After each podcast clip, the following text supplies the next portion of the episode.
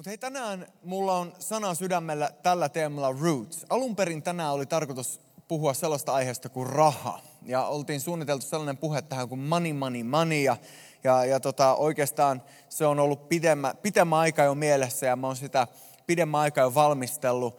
Ja, ja ehkä joku päivä tulee, kun mä puhun rahasta ja, ja sen merkityksestä ja siitä, mitä Raamattu rahasta puhuu. Mutta mutta mitä enemmän mä rukoilin, niin sen enemmän tämä asia nousi sydämelle. Ja loppupäästä siitä tuli niin voimakas, että en voinut sitä ohittaa. Laitoin sitten meidän heimoneuvostoon viestiä ja, ja juteltiin siitä Kasankaan ja Neankaan ja, ja, ja laajemmalla porukalla. Ja kaikki koki samaa, että, että kyllä se näin on, että tämä on se, mitä Jumala haluaa nyt tehdä ja nyt tuoda. Ja tänne on vähän erilainen puhe kuin mikä normaalisti on. Ja, ja mä pyydän, että sä laitat tänään sun ajattelun myssyn päähän. Sen, sen myssyn, mitä sä normaalisti käytät, kun sä käyt koulussa. Tämä ei tule olemaan sellainen akateeminen puhe, mutta tämä tulee vaatiin sulta aivoja. Ja mä rukoilen erityisesti teidän varkkiohjaajat teidän puolesta, kun että teidänkin aivot pysyisi hereillä tämän läpi. Mä uskon, että tämä, jos sä saat tästä konseptista kiinni, jotain voi muuttua sun elämässä ihan oikeasti. Ja mä uskon, että jos sä saat tästä kiinni, niin sä voit päästä flow-tilaan, joka kestää. Ja se on itse asiassa tämän puheen teema. Miten päästä flow-tilaan ja pysyä siellä? Miten päästä flow-tilaan ja pysyä siellä? On helppo päästä Jumalan kanssa flow joskus, jossain vaikka tapahtumassa tai jossain tietyssä hetkessä. Sä koet, että Jumala on lähellä ja, ja tämä on spesiaali. Mutta miten päästä flow ja pysyä siellä? Se on tämän illan teema. Hei vielä ennen kuin me aloitetaan ja ennen kuin rukoillaan, niin, niin mä haluan lyhyesti kertoa, että minkä takia mulla on hirveän naarmu tuossa poskella. Meillä on ihana Adelin neljävuotias ja ihana Linnea kuusivuotias ja meillä on aina sellainen leikki, että kuinka paljon me rakastaan toisiaan. Mä aina kerron, että isi rakastaa sua niin paljon ja, ja jos sä rakentasit Legoista kuuhun asti patsaa, niin se niin paljon isi rakastaa, itse vielä enemmän. Ja, ja sitten Adelin otti mua poskista ja sanoi, että mä rakastan sua näin paljon. Sitten se, se oli vähän liian pitkät kynnet ja se puristi ihan täysillä verille asti.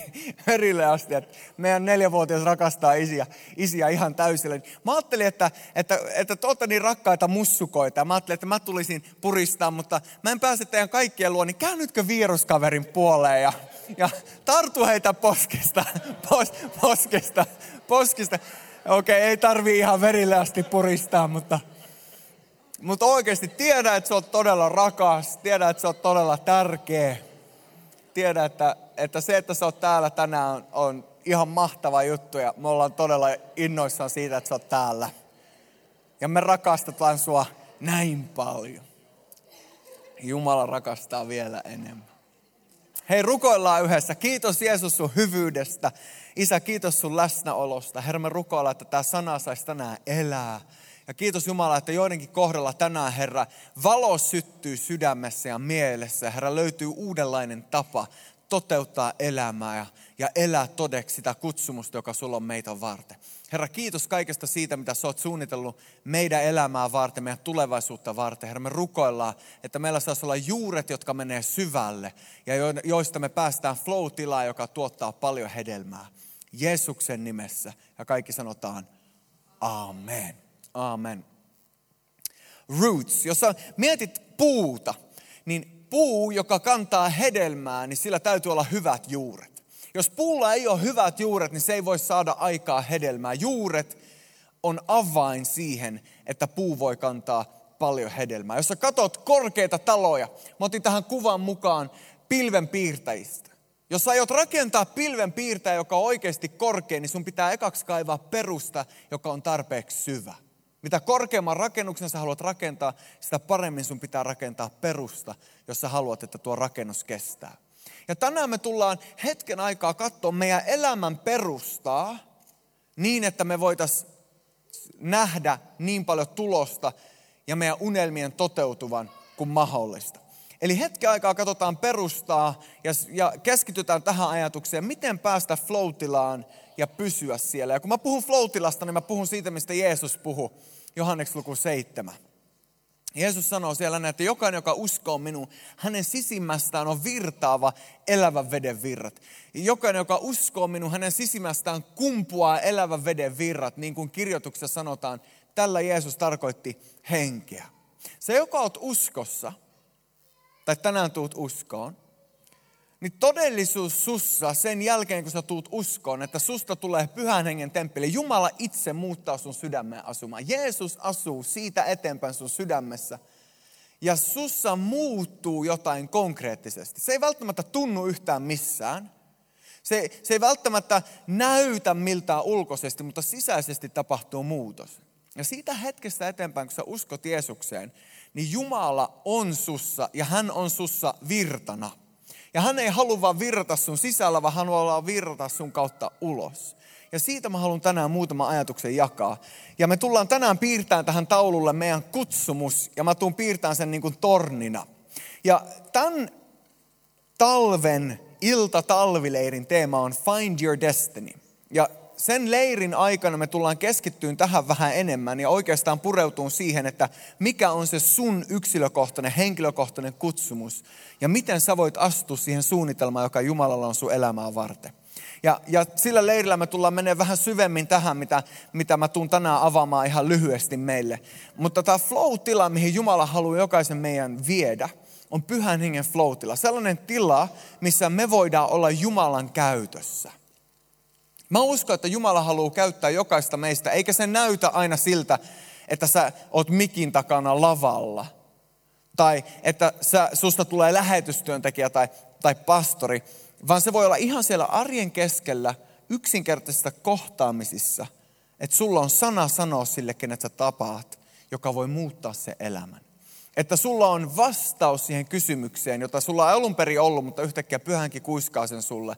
Ja sä huomaatkin, että sä saat olla muuttamassa tai olla osa sitä muutosta, jota Jumala tuo jonkun elämään. Miten päästä flow ja pysyä siellä? flow missä pyhä henki voi virrata sun kautta ja missä sä voit tuottaa paljon hedelmää. Mä haluan tänään piirtää meille tornin, jossa voisit kuvitella sun kutsumusta tornina, missä ylin taso sun tätä tornia on se, mitä sä teet. Se, se tavallaan päämäärä, se unelma, se, se juttu, mihin sä tuut loppupäästä niin kuin toteuttaa, tai se, minkä keskellä sä tuut elämään. Mutta mä haluan rakentaa tämän tornin meille täältä alhaalta ylöspäin. Ja loppupäästä päästään siihen, että mikä voisi olla se sun kutsumus tai se juttu, mihin Jumala on sun elämän tarkoittanut. Ensimmäinen taso, johon jokainen meistä on kutsuttu, eka taso, johon ihan jokainen meistä on kutsuttu, on yhteys Jumalan kanssa. Me ei aloiteta rakentaa meidän kutsumusta sillä, mitä me tehdään, vaan meidän kutsumus alkaa siitä, kuka me ollaan. Ja ensisijainen kutsumus ihan jokaiselle meistä, meidät on kaikki kutsuttu yhteyteen Jumalan kanssa. Yhteys Jumalaan. Joka ikinen ihminen on kutsuttu elämään yhteydessä Jumalan kanssa. Sut on kutsuttu ja sun ensisijainen kutsumus on tämä. Sut on kutsuttu yhteyteen Jumalan kanssa. Korintolaiskirjeessä Paavali kirjoittaa näin, Jumala on kutsunut teidät poikansa Kristuksen Jeesuksen meidän Herramme yhteyteen ja hän pysyy sanassaan. Jumala on kutsunut sut yhteyteen itsensä kanssa. Ja kun sä löydät sydämen tasolla yhteyden Jumalan kaa, niin sä löydät jotain, mikä on arvokkaampaa kuin mitä, mikä tämä maailma voi tarjota. Sä löydät sun sisimpään sellaisen täyteyden, mitä mikään muu maailmassa ei voi tarjota. Raha ei voi sitä antaa, maine ei voi sitä antaa, irtosuhteet ei voi sitä antaa. Mikään ei voi tyydyttää sun sisintä niin kuin suhde Jumalaan. Voiko joku sanoa aamen?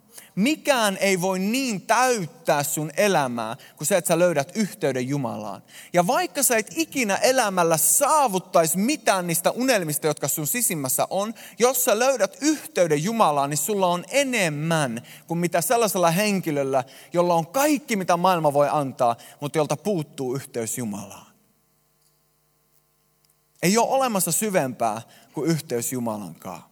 Johanneksen evankeliumissa luvussa 15 Jeesus kertoo viikuna viinipuusta. Hän sanoo, että minä olen viinipuu ja te olette oksat. Ja, ja, ja siinä vertauksessa hän sanoi näin, että se, joka pysyy minussa, Johannes 15 ja 5, se, joka pysyy minussa, jossa minä pysyn, tuottaa paljon hedelmää.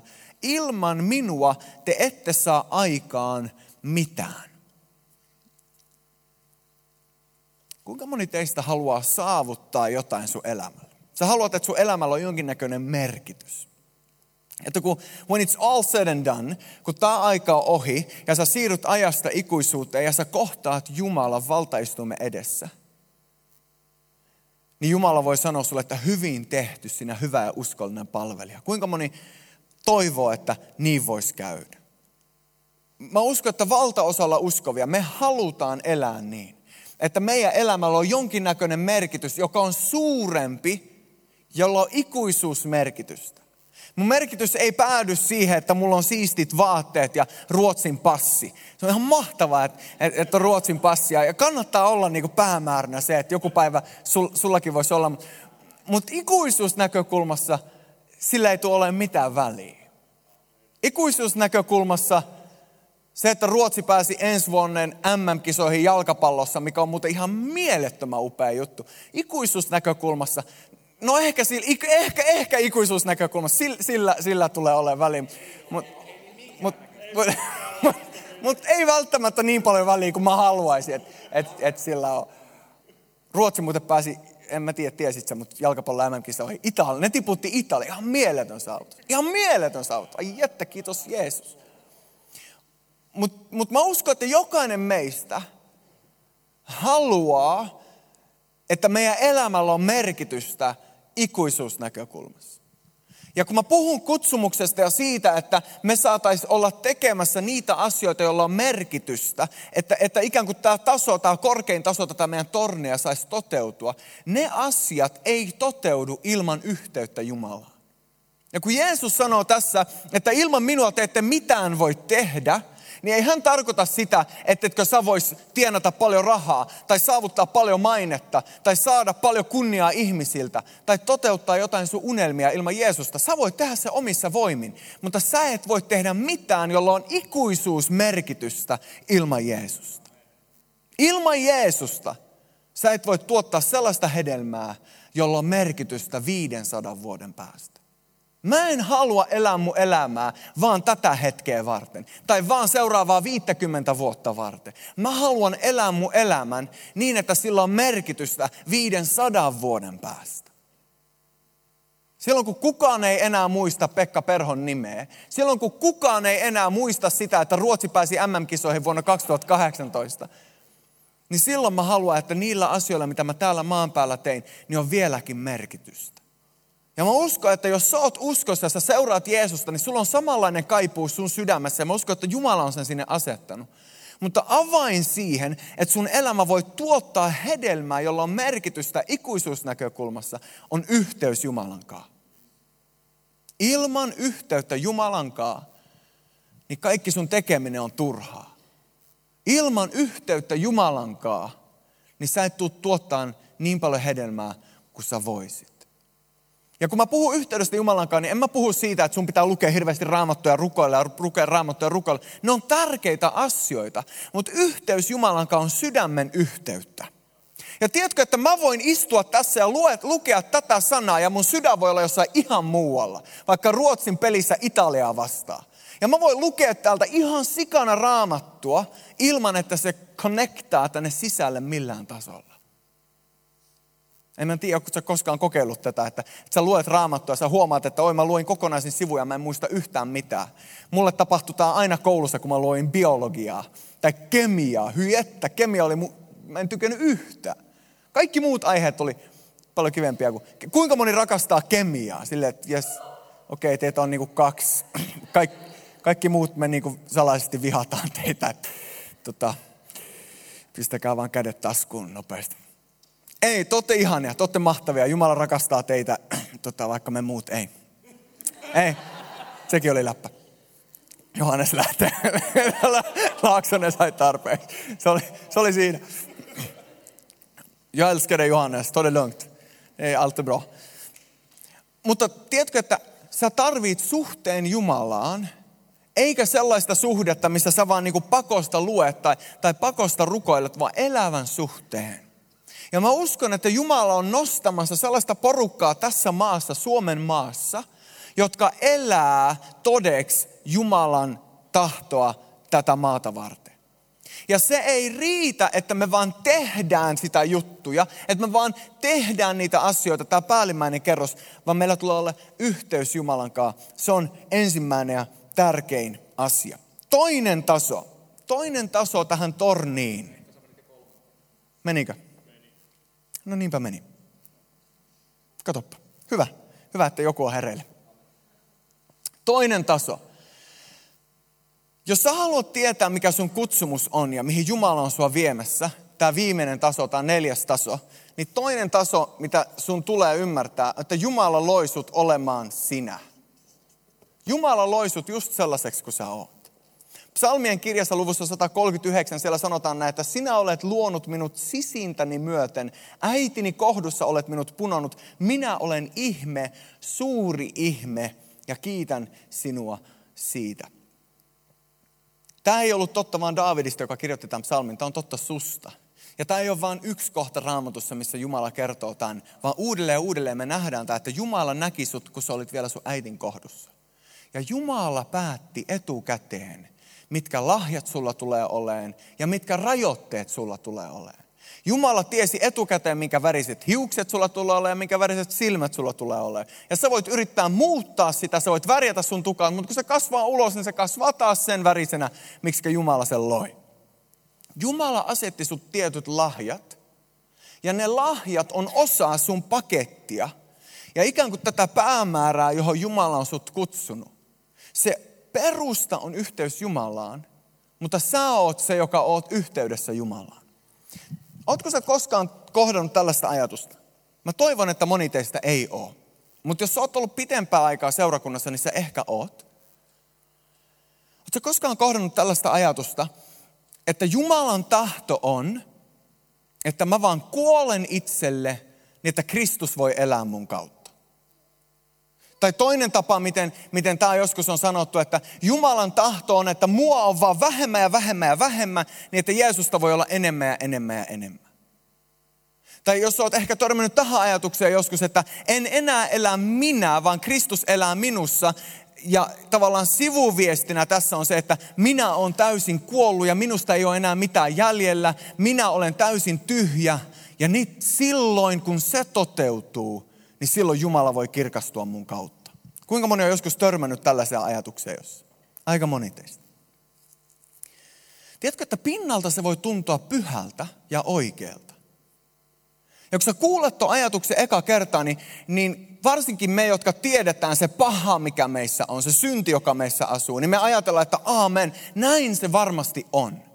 Että jos Jumala haluaa käyttää mua ja joku päivä mä voisin olla tuolla korkeammalla tasolla siinä tornissa, että mä elän todeksi mun kutsumusta, niin jos se tulisi toteutua ja että mun elämän kautta voisi tulla hedelmää, joka on miellyttävää Jumalalle, niin varmasti se pitää paikkansa, että siinä vaiheessa minusta ei saa enää olla mitään jäljellä. Mutta tiedätkö, että Raamattu ei opeta niin. Me ollaan väärin ymmärretty monia raamatun paikkoja ja me ollaan luettu joitakin jakeita ja poistettu ne niiden kontekstista. Jos sä oot tutkinut raamattua tai kuullut joskus raamatun opetusta, niin sä oot ehkä monesti kuullut ajatuksen, että konteksti on kingi. Tai, tai raamattua ei saa lukea ulkopuolella sen kontekstia, eli ympäröiviä jakeita ja koko kirjaa. Sä et voi ottaa vain yhtä lausetta sieltä ja saada sitä tarkoittaa jotain, mitä se lause ei alun perin tarkoittanut. Esimerkiksi kun Raamattu kalattalaiskirjassa Paavali kirjoittaa, että en enää elä minä, vaan Kristus elää minussa. Niin jotkut on ottanut sen lauseen ja saanut sen tarkoittamaan, että Jumalan tahto on, että minua ei enää yhtään ole, ainoastaan Kristus on minussa. Mutta jos sä luet sen kontekstin, niin Paavali itse asiassa puhuu laista ja siitä, miten lain alla ihmiset yritti miellyttää Jumalaa lain kautta. Ja koko galattalaiskirje on kirjoitettu seurakunnalle, joka ensi oli löytänyt armon, mutta sitten oli mennyt takaisin uudelleen lain alle. Ja Paavali kirjoittaa sen kontekstin sanoen, että en enää elä minä, vaan Kristus elää minussa. Eli en enää elä minä yrittäen miellyttää lakia, Mä oon kuollut laille ja on kuollut sille Kristuksessa. Ja nyt en enää minä elä, vaan Kristus elää minussa. Ja sitten hän jatkaa sama, ihan seuraavat jakeet. Sen elämän, minkä nyt elän, elän Jumalalle. Kyse ei ole siitä, että Paavali ajattelisi, että hän on kokonaan kuollut, hänestä ei ole enää mitään jäljellä, ainoastaan Kristus loistaa. Ei ole kyse siitä, vaan kyse on siitä, että hän on kuollut laille ja on saanut uuden elämän Jeesuksessa, jossa hän nyt saa elää Jeesuksen kanssa. Toinen paikka, mitä me joskus käytetään, mä yritän käyttää mahdollisimman nopeasti. Johanneksen sanat, Johannes Kastajan sanat, minun täytyy vähetä, hänen tuntuu, tulee lisääntyä. Johannes Kastaja sanoi se itse asiassa palvelutehtävänsä lopulla. Hän on toteuttanut jo tehtävän. Hän olisi, joka kulki edelleen ja valmisti Jeesukselle tien. Jeesus on noussut ja Jeesus rupeaa palvelemaan ja Johannes sanoi, että mun aika on ohi. Mun tulee vähetä, Jeesuksen tulee lisääntyä. Ja hetken aikaa sen jälkeen Johannes vangitaan ja, ja hänet tapetaan. Hänen aika on ohi ja Jeesuksen aika lisääntyy. Tämä ajatusmalli siitä, että Jumalan tahto on, että minua ei enää ole. Ja tämä ajatusmalli siitä, mikä me joskus vedetään siihen äärilaitaan, missä me ajatellaan, että Jumalan tahto on, että minä olen täysin tyhjä ja silloin hän voi loistaa minun kautta. Käytännössä mitä se ajatusmalli sanoo on, että Jumala etsii robotteja – että Jumalan, Jumalan unelma olisi se, että sä vaan kuolisit ja sitten olisi vaan ruumis jäljellä ja sitten hän voisi puhaltaa henkensä siihen ja sitten se olisi niin kuin sätkynukke, joka meet mihin Jumala haluaa sun mennä. Se on, jos me vedetään se äärilaitaan, niin se on se, mitä se opetus saa aikaan. Mutta ei se ole Jumalan tahto missään vaiheessa ollut, että susta tulee vaan ruumis, jota henki saa liikuttaa niin kuin sätkynukkea. Tai että sä oot robotti, jonka Jumala voi vaan ohjelmoida. Ja siitä eteenpäin sä puhut vaan sitä, mitä Jumala puhuu. Näin sanoo Herra. Ei, vaan Jumala haluaa ja on päättänyt antaa sulle vapaan tahdon. Ja hän on luonut sun sun äitin kohdussa sellaiseksi kuin sä oot. Hän on antanut sulle ne lahjat, mitkä sulla on ja ne kyvyt, mitkä sulla on. Sen takia, että hän haluaa, että sä tuot ne hänelle ja sanot, Jumala, tässä mä oon. Mitä me voitaisiin tehdä yhteistyössä? Jumala, mitä mä voin, miten mä voin olla sun käytössä? Ei tarkoittain, miten mä voin olla marionettinukke, jota sä ohjaat vaan miten mä voin olla yhteistyössä sun hengen kanssa. Seuraatteko? Eli kyse ei ole siitä, että sä yrität tappaa itses niin, että sä voisit olla Jumalan käytössä. Pois se meistä. Se ei ole Jumalan tahto. Mä toivon, että moni teistä ei ole ajatellut näin. Ja mä toivon, että valtaosa teistä ei ole ajatellut näin. Mutta tiedätkö, että mä oon tavannut monia uskovia, jotka on ajatellut näin. Monia uskovia, jotka on ajatellut, että Jumalan tahto on se, että mä vaan kuolen itselle ja kunnes on vain ruumis jäljellä, jota Herra saa ohjata ja johtaa niin kuin hän haluaa. Mutta Raamattu ei opeta niin, vaan Raamattu opettaa, että Jumala etsii niitä, jotka antaa elämänsä hänelle ja sanoo, Jumala, tässä mä oon, mitä mä voin tehdä sunkaan. Ja tiedätkö, että Jumalan tahto on ruveta vaikuttaa sussa tahtomista ja tekemistä. Ja se on kolmas pointti. Kolmas taso on sun unelmat. Kolmas taso tätä kutsumustornia, mitä me rakennetaan alhaalta ylöspäin, on sinun unelmat. Ne asiat, jotka sun sydämellä elää. Se, joka oot uskossa ja oot antanut sun elämän Jeesukselle. Se, joka oot sanonut, että Jumala tapahtukoon sun tahtomussa. Tiedätkö, että se rupeaa todella tapahtuu. Ja tiedätkö, miten se tapahtuu? Kasa, tuut esimerkiksi. Se, miten Jumalan tahto rupeaa tapahtumaan sussa, kun sä rukoilet, Jumalan tahto, Jumala tapahtukoon sun tahtomussa – niin se, miten se tapahtuu, ei ole, että Jumala rupeaa nyt riikuttaa sua niin kuin marionettinukkea, että tästä eteenpäin kanssa aina ylistyshetkessä olen näin. Tai joskus vaikka näin, käsi sydämelle ja, tai oliko se kainalossa. Ja, ja ei, vaan se miten, Jumala, se, miten Jumala rupeaa vaikuttaa sussa, kun sä sanot, Jumala, tapahtukoon sun tahtomussa, on, että hän rupeaa vaikuttaa sun sydämeen. Se lähtee sisältä ulospäin. Ja Raamattu sanoo näin Filippiläiskirjeessä, luku 2 ja 13. Jumala saa teissä aikaan sen, että tahdotte tehdä ja myös teette, niin kuin on hänen hyvä tarkoituksensa. Eli kun me uskovina sanotaan, Jumala tässä mä oon, käytä mua, niin se miten Jumala alkaa meitä käyttää, ei ole niin kuin marionettinukke tai niin kuin käskynhaltija, että mene tänään sinne ja sitten liiku sinne, Sellaisia hetkiä on, mutta ne on harvinaisia. Kuunnelkaa hetken aika. Sellaisia hetkiä on, mutta ne on harvinaisia. Kyllä on hetkiä, kun Jumala sanoo, että älä hyppää siihen bussiin, vaan odota seuraavaa. Ja sitten me sille asemalle ja kohtaan ne ihmiset. Niitä hetkiä on. Ne on mahtavia ne hetket, kun ne toteutuu. Mutta moni uskova rajoittaa Jumalan käytön vain niihin hetkiin, kun Jumala yliluonnollisesti ohjaa mua tekemään jonkun asian ja kohtaa jonkun ihmisen. Mutta valtaosa ajasta ei ole sitä, että Jumala ohjaa sua yksityiskohtaisesti. Suurin osa ajasta on, että Jumala vaikuttaa sinussa tahtomista ja tekemistä. Ja asettaa sun sydämeen hänen tahtonsa. Niin että sä rupeat kaipaamaan sitä, mitä hän haluaa sun elämää varten. Seuraatko vielä? No niin, ei haittaa, vaikka ei tykillä näy. Kuinka moni teistä vielä seuraa? Tämän puheen pointti on, miten päästä floatilaan ja pysyä siellä. Tiedätkö, floatila ei ole se tila, kun sä oot se marionettinukke, jota pyhänkin saa koodattuna ohjata. Ne on ihania hetkiä. Mä rakastan, kun se tapahtuu.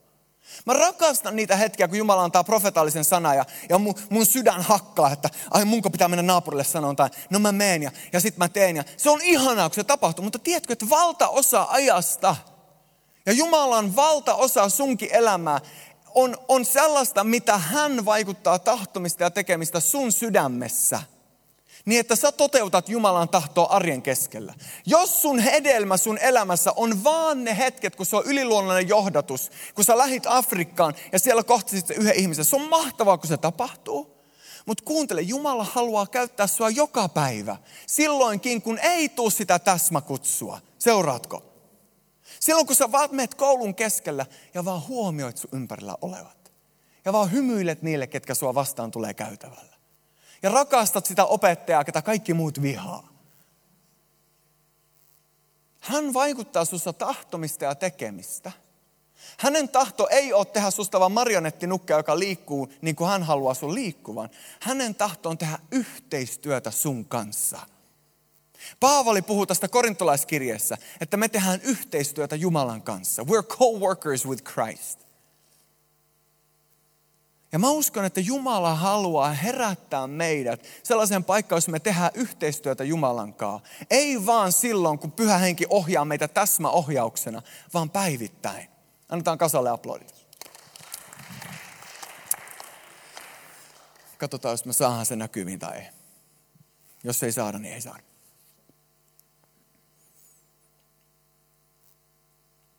Mieti Jeesusta. No niin, se tuli sinne taas.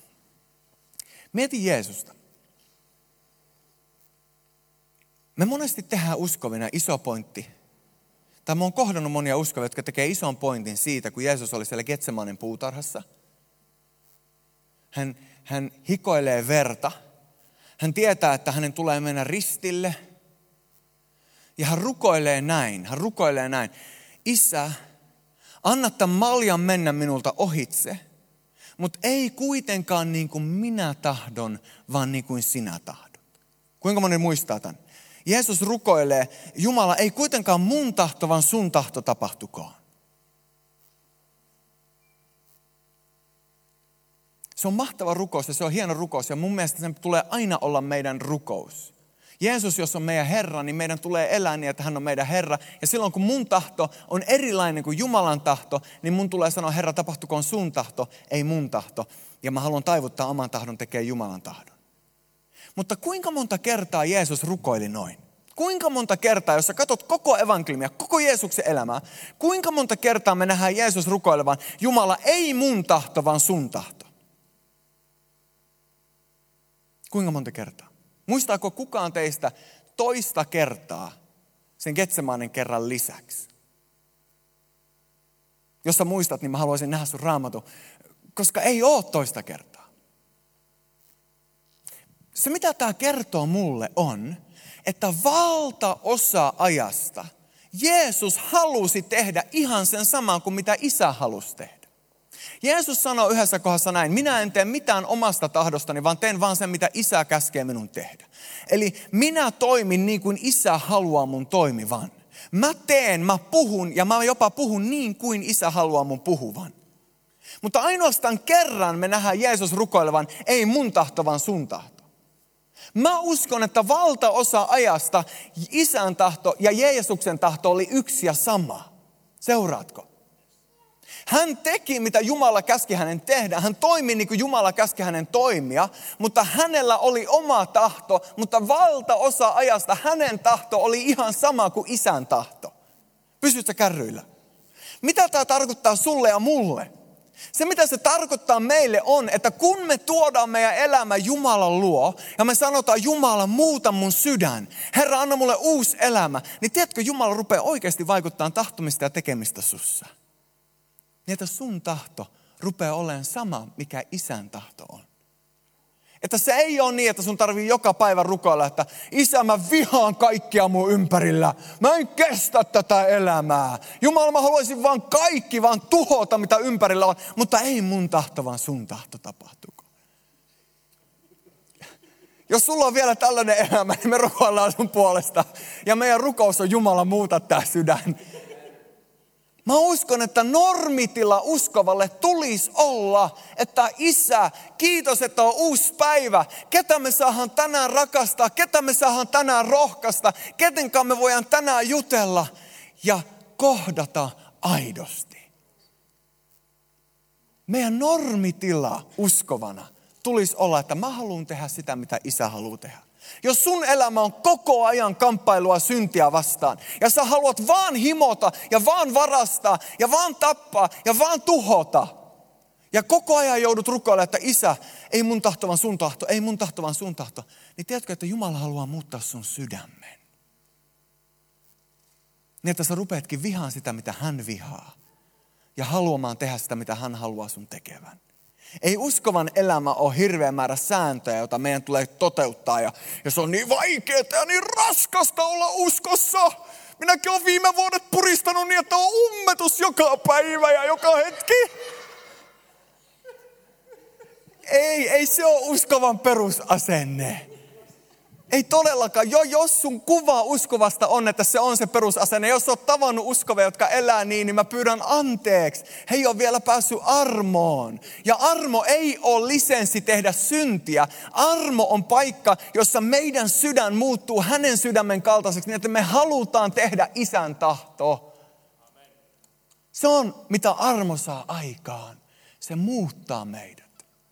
Ja tiedätkö, että kun sä pääset armoon, niin sä rupeat unelmoimaan uusia unelmia. Sä rupeat unelmoimaan uudella tavalla. Ja minkä takia kolmas taso on sun omat unelmat, on se, että Jumala on saanut vaikuttaa ne sussa. Kun psalmi 37 sanoo, että Jumala antaa sulle mitä sun sydämesi halajaa, niin mä uskon, että tämä on puhuttu sellaiselle sydämelle, jossa tämä prosessi on saanut tapahtua. Jos on saanut tapahtua muutos, niin että sä haluut sitä samaa, mitä isä haluaa. Tämän jälkeen tulee neljäs taso, joka on sun tehtävä. Joka on se asia, mitä sä teet. Joka on se, mitä ulkoisesti voisi sanoa kutsumus. Mutta kutsumus ei ole ensisijaisesti tehtävä. Kutsumus on suhde Jumalankaan, josta kumpuaa muutos sun elämään, niin että sun sydän muuttuu ja rupeaa halajamaan sitä, mitä isä halajaa. Ja sitä seuraa se, mitä sä teet. Jos oot vielä hereillä, toivon mukaan sä oot. Mä sanoin, että tänään joudutaan vähän enemmän ajattelemaan. Jos sä vielä pysyt mukana, niin tämä on se, miten sä pääset floatilaan sun elämässä. Sä et pääse floatilaan sillä, että sä yrität vaan tehdä sitä juttua, mitä Jumala haluaa sun tekevän. Se ei kulje tämä pyramidi tai tämä torni tai tämä rakennus, meidän kutsumustorni, ei rakennu sillä, että mitä me tänään tehdään. Vaan se lähtee siitä, että kenen omia me ollaan. Me ollaan isän lapsia. Ja se lähtee suhteesta Jumalaan. Ja se virta, kun se virtaa täältä suhteesta Jumalaan ylöspäin siihen, mitä me tehdään, niin silloin me ollaan flow-tilassa. Mä en tiedä, ootko koskaan kokenut sitä sun omassa elämässä. Sellaista hetkeä, missä sä saat olla flow-tilassa. Kuinka moni on joskus päässyt sellaiseen flow-tilaan Jumalan kanssa, että tuntuu siltä, että oikeasti mä nyt mä oon niinku siellä ytimessä ja mä saan tehdä sitä. Oikeasti tämä on niinku varmaan just sitä. Jos sä oot koskaan kokenut sen, mieti tällä hetkellä, mitä sä silloin teit. Ehkä sä teit mediaa tai ehkä sä johdit ylistystä tai eh, eh, ehkä se oli silloin, kun sä sait rohkaista jotain kaveria koulussa tai, tai ehkä se oli hetki, kun sä olit vaikka muuttamassa yhteiskuntaa jollain tavalla. On niin monia eri asioita, missä me voidaan kokea se, että nyt Jumala oikeasti liikkuu mun kautta. Kuinka moni teistä, jotka olette joskus ollut siinä floatilassa, niin olette toisenkin kerran tehnyt ihan samaa asiaa ilman, että olisi sitä samaa floatilaa? Sä oot ollut johtamaan sitä ylistystä tai somistaa sitä seurakuntaa tai kohtaan niitä ihmisiä tai tekemään sitä mediaa, mutta ei ollut floatilaa. Kuinka moni? Tyyli yhtä monta kättä. Kyseessä ei siis ole tekeminen tai tehtävä, mitä me tehdään. Meidän kutsumus ei ole se tehtävä, mitä me tehdään, vaan meidän kutsumus on, että pyhä henki on meidän mukana. Silloin kun se virta tulee ylhäältä alaspäin, seuraatteko tätä kuvioa? Silloin kun se virta tulee tehtävästä ja me ymmärretään väärin meidän kutsumus. Mut on kutsuttu kommunikoimaan. Yksi mun isompia kutsuja on kommunikoida. Joko se tapahtuu opetuksessa tai puheessa, joko se tapahtuu kahden kesken. Mun yksi isoimpia kutsumuksia on kommunikoida. Mutta tiedätkö, monia kertoja, kun mä oon vaan kommunikoidu kommunikoidakseni ilman, että mä oon ollut minkäännäköisessä floatilassa. Se on ollut vaan puurtamista ja tekemistä. Ulkoisesti joku vaan saa että Pekka on kutsumuksessaan. Pekka tekee just sitä, mitä Pekan pitää tehdä. Mutta jos se on vain tehtävä, joka on ylhäältä päin tullut, enkä en tarkoita ylhäältä päin niin kuin Jumalalta, vaan tehtävä vaan, joka edessä on ja taas tämä pitää toteuttaa, niin siitä tulee helposti puurtamista.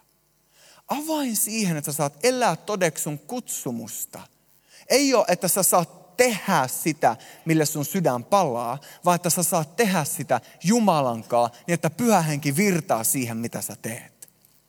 Tiedätkö, että me voi olla rukouspalvelussa täällä ja rukoilla ihmisten puolesta. Ja sä voit tehdä sen floatilassa pyhänkin virraten sun kautta. Tai sä voit tehdä se ihan omassa voimassa, vaan siksi kun on tehtävä, mikä pitää tehdä. Tai sä voit olla koulussa kohtaamassa sun ystäviä ja sä voit tehdä sen floatilassa, koska pyhä henki on sun kaa. Tai sä voit tehdä sen ihan vain siksi, kun se on se jotain, mitä sun pitää tehdä. Kutsumus ei ole ensisijaisesti se tehtävä, mitä sä teet, vaan sun kutsumus on Jokainen, joka uskoo minuun, hänen sisimmästään virtaava elävän veden virrat. Ja silloin kun se virta saa virta sun kautta, that's when you come alive. That's when you find your purpose.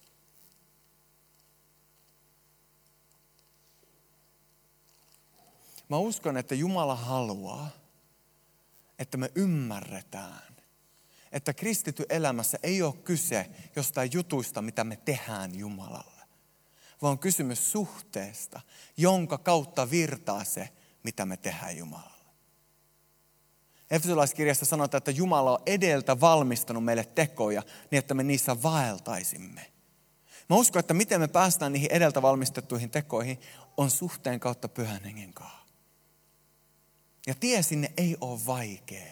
Tie sinne ei ole hankala. Se ei vaadi polvirukousta tuntikaupalla. Se vaatii yhteyden Jumalankaan, mikä on sun sydämen tasolla. Ja silloin kun sä löydät sen, niin sä voit olla floatilassa koko ajan. Ja tie pois floatilasta ei ole se, että sä lopetat tekemään sitä tiettyä tehtävää, vaan että sulla katoaa yhteys pyhän kanssa. Silloin kun sulla on yhteys pyhän kanssa, niin se tehtävä voi vaihdella. Sä voit hetken aikaa, mulla vaikka kommunikointi, jos on tehtävä. Mä voin hetken aikaa kommunikoida median kautta, mä voin hetken aikaa kommunikoida one-on-oneissa, mä voin hetken aikaa kommunikoida puheessa. Tai mä voin olla täysin kommunikoimatta ja silti pysyä floatilassa, koska on suhde pyhän hengen kanssa. Ja jos sä menetät sen, niin silloin sä voit tehdä kaikkea, mutta se on vain tekemistä, jolla ei ole ikuisuushedelmää. Jos sä haluat tehdä sellaista, jolla on merkitystä 500 vuoden päästä, niin se lähtee suhteesta käsiin. Se lähtee suhteesta käsiin. Ja kun me puhutaan juurista tänään ja kahden viikon päästä, Kasa tulee kahden viikon päästä jatkaan ehkä toisella teemalla tai toisista alueistakin liittyen tähän. Mutta mä haluan jättää sulle tämän ajatuksen. Puu, jos se leikataan tuosta keskeltä poikki, se on vieläkin puu. Siellä on vieläkin hedelmää ja lehtiä niissä oksissa. Mutta ei mene hirmu kauan ennen kuin lehdet rupeaa surkastuu ja tippuun pois ja uutta hedelmää ei vuoden kahden päästä enää yhtään tule. Jos ei puussa ole juuret, niin se ei tuota hedelmää. Meidän juuret on meidän suhde Jumalaan. Meidän juuret on se, että me pysytään lähellä häntä. Ja silloin kun me pysytään lähellä häntä, niin me tuotetaan hedelmää. Jollekin teistä se hedelmä on se, että sä kohtaat ystäviä arjen keskellä. Joskus se on pyhän hengen johtamana täsmäohjauksella. Mutta tiedätkö, että Jumala vaikuttaa sun kautta silloinkin, kun sä et edes tajua sitä.